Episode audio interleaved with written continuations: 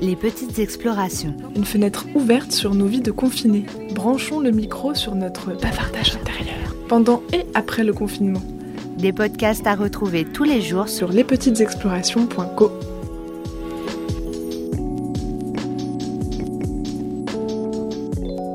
Bonjour à tous, c'est notre troisième semaine de confinement. 18 jours, 432 heures passées enfermées, parfois seuls ou les uns sur les autres, ou bien en tête à tête, yeux dans les yeux, comme nos invités aujourd'hui qui vivent en couple. Le confinement, imposé brutalement dans leur vie, pourrait-il mettre en danger ou effleurer l'équilibre de leur amour? Une question en suspens qui plane dans l'air comme un orage menaçant mais qu'on n'a pas tellement envie de voir éclater au-dessus de nos têtes. Que se passe-t-il dans la tête et dans le cœur de jeunes couples amoureux? Nos trois invités aujourd'hui se dévoilent un peu à nous, alors merci pour leur confiance, car partager ses sentiments, ses doutes et ses fragilités, c'est bien une forme de courage. J'ai cette mini frontière euh, qui est ma porte de chambre et qui me permet de d'un peu d'un peu m'évader. Marine Sophie partage la vie d'Adam depuis 5 ans. Parisien, en télétravail, elle est rédactrice web, lui commerciale. Elle se plonge dans ses livres, lui se déverse sur sa guitare pour essayer de vivre chacun leur confinement paisiblement. Bah, je suis confrontée euh, aussi à ces passions qui sont qui sont pas les miennes dans la même mesure. Par exemple, bah, il joue de la guitare, donc il est vraiment passionné de musique. J'aime énormément la musique, mais bon, des fois, ça peut un peu taper sur les nerfs d'entendre l'ampli ou la guitare électrique ou vraiment entendre la même chanson pendant une heure.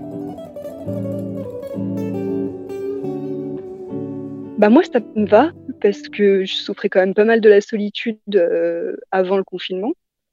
À cause de ses études, stages et jobs à l'étranger, Emmanuelle a trop souvent été séparée de son copain avec qui elle est en couple depuis plus de trois ans. Confinée dans 35 mètres carrés, c'est presque l'opportunité rêvée pour elle. Bien sûr, il reste des quicks et des quacks, mais Teddy et elle profitent de cette coupure du monde pour enfin se retrouver. Le manque quand on est loin, euh, peut-être que certains y voient une grande preuve d'amour. Moi, j'y vois essentiellement de la souffrance. Moi, c'est comme ça que j'ai vécu les deux derniers étés, là, séparé de Teddy. Euh, c'était vraiment dur.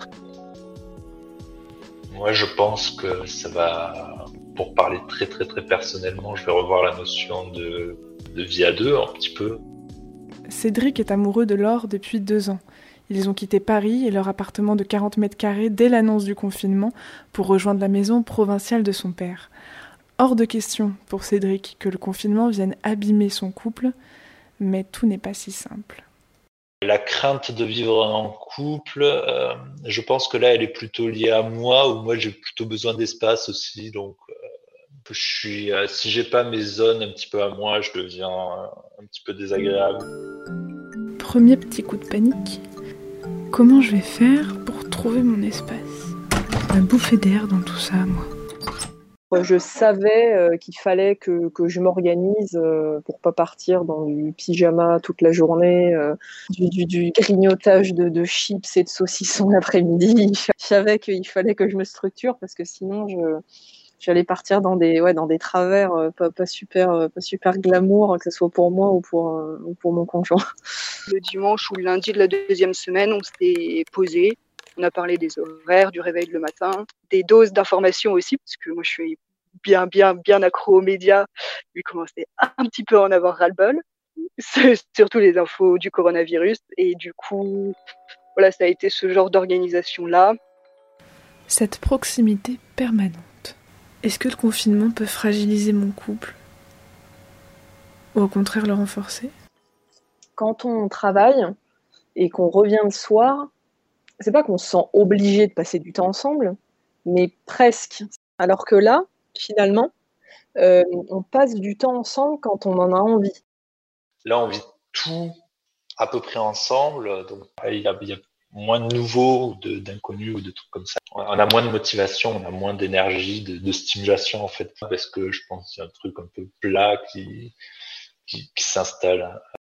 Quand, j'en parlais euh, à Adam, euh, il m'a dit que j'ai l'impression qu'on passe moins de temps ensemble, mais mieux finalement. On s'accorde peu de temps pendant ces journées, curieusement, mais que c'est plus, plus fort, c'est-à-dire on va vraiment se parler.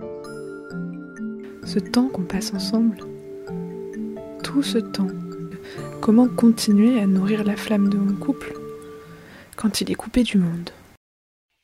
J'aime bien l'idée de, il se nourrit de, de, ce qui se passe à l'extérieur, mais là, là, il, là, il y a, il y a une notion d'hibernation, quoi. Il y a, on, on, fait avec ce qu'on a euh, sur le moment. Pour moi, il, a, il, est, il est en mode réserve là, le Nous, c'est vraiment l'absence et l'éloignement qui, vient fragiliser euh, notre relation. Euh, regarder l'autre gérer les choses euh, dans son quotidien, c'est quelque chose qui nous avait beaucoup manqué au Canada certes, on avait des débriefs jour par jour, mais au final, quand on s'est retrouvés, on s'est rendu compte que bah, il y a plein de petites choses dont on n'a pas été témoin. Et donc oui, je pense que nous, ce confinement nous renforce. Saturation, fusion, comment trouver le juste milieu? En chimie, c'est Paracel, ou je ne sais plus comment il s'appelle, qui dit que tout est poison, rien n'est poison. L'important, c'est la dose vivre avec quelqu'un, l'amour pour moi, ça marche aussi comme ça. J'aime bien être proche, le plus proche possible, pour euh, pouvoir dire mon amour et pas le plus loin possible, euh, juste pour éprouver le manque et se dire ah finalement je l'aime. Ça marche pas trop avec moi. Vu qu'on a le boulot, vu qu'on est on a des petits moments séparés, il y a des moments où on peut euh, couper et dire voilà il y a, y a des trucs forcément qui irritent un petit peu dans le couple ou qui, qui frottent. Là, la question, c'est est-ce qu'on allait supporter ça à dose plus euh, plus intense? Voilà, c'est ça. C'est de pas avoir un petit temps de, de repos entre guillemets pour, euh, pour permettre de d'encaisser entre guillemets. C'est un peu fort, mais euh, d'entre guillemets encaisser ça. Et le jour d'après, alors, comment on se projette à deux? Qu'est-ce qui va se passer? Euh, Par exemple, on s'est remis à marcher tous les deux quelque chose qu'on n'avait pas fait depuis, euh, depuis le, début où on était ensemble et on se baladait dans Paris juste pour, euh, pour le plaisir d'être ensemble, de se tenir la main. Et j'espère qu'on le fera ouais, plus souvent, qu'on passera du temps ensemble, pas forcément par le biais d'un écran ou, ou voilà ou d'un salon, d'un canapé, et qu'on sortira et qu'on fera voilà des plus d'activités d'activités ensemble. On ne sait pas comment ça va se passer après. C'est-à-dire que si ça se trouve, on peut, on peut rester ensemble, on peut décider de plus être ensemble, on peut, enfin, il va se passer des trucs. On a encore, euh, on a encore un bon mois devant nous, euh, un bon mois et demi, etc. Mais, euh, mais il sera passé quelque chose.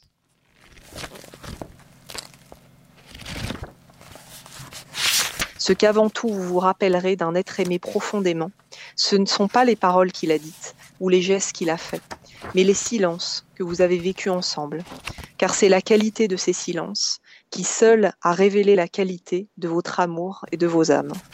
Le trésor des humbles, un essai de Maurice Maeterlinck, 1896. On ne fait que parler et on ne donne plus cette place au silence. Et si on réfléchit bien tous, avec qui on a réellement pu partager un vrai silence, pas un silence gênant ou angoissant, un vrai silence, un beau silence, avec une autre personne, parce qu'on n'a pas forcément quelque chose à se dire, ou parce qu'on se sent suffisamment en confiance pour ne pas combler ce vide par des mots, et bien là, on aura trouvé une belle relation qu'il faudra garder longtemps et précieusement. Voilà. ah, c'est les applaudissements. Tu veux participer aux applaudissements? C'était les témoignages de Marine, Sophie, Emmanuel et Cédric qu'on remercie particulièrement parce que c'est loin d'être évident de parler de sa manière à soi d'être amoureux. C'est encore flou pour ces couples, parfois c'est la qualité des moments passés ensemble qu'ils redécouvrent, parfois le temps trop long, trop lourd, et c'est malgré eux de les éloigner. En tout cas, cette expérience les marquera, ils ne savent pas toujours comment ni pourquoi. La tendresse ou les larmes, les cris ou les caresses, peut-être un peu des deux, pic de divorce ou baby boom, trop tôt pour le dire, alors laissons-nous le temps. Dans le prochain podcast, nous pousserons la porte d'entrée des familles nombreuses, des colloques, des petites tribus qui vivent les uns avec les autres pendant ce confinement. Vous pouvez retrouver les autres podcasts réalisés en collaboration avec Chloé Garcia Doré et Maeva Comsi et produits par Les Petites Explorations. Retrouvez-nous sur le site lespetitesexplorations.co mais aussi sur nos pages Encore et SoundCloud. À très bientôt.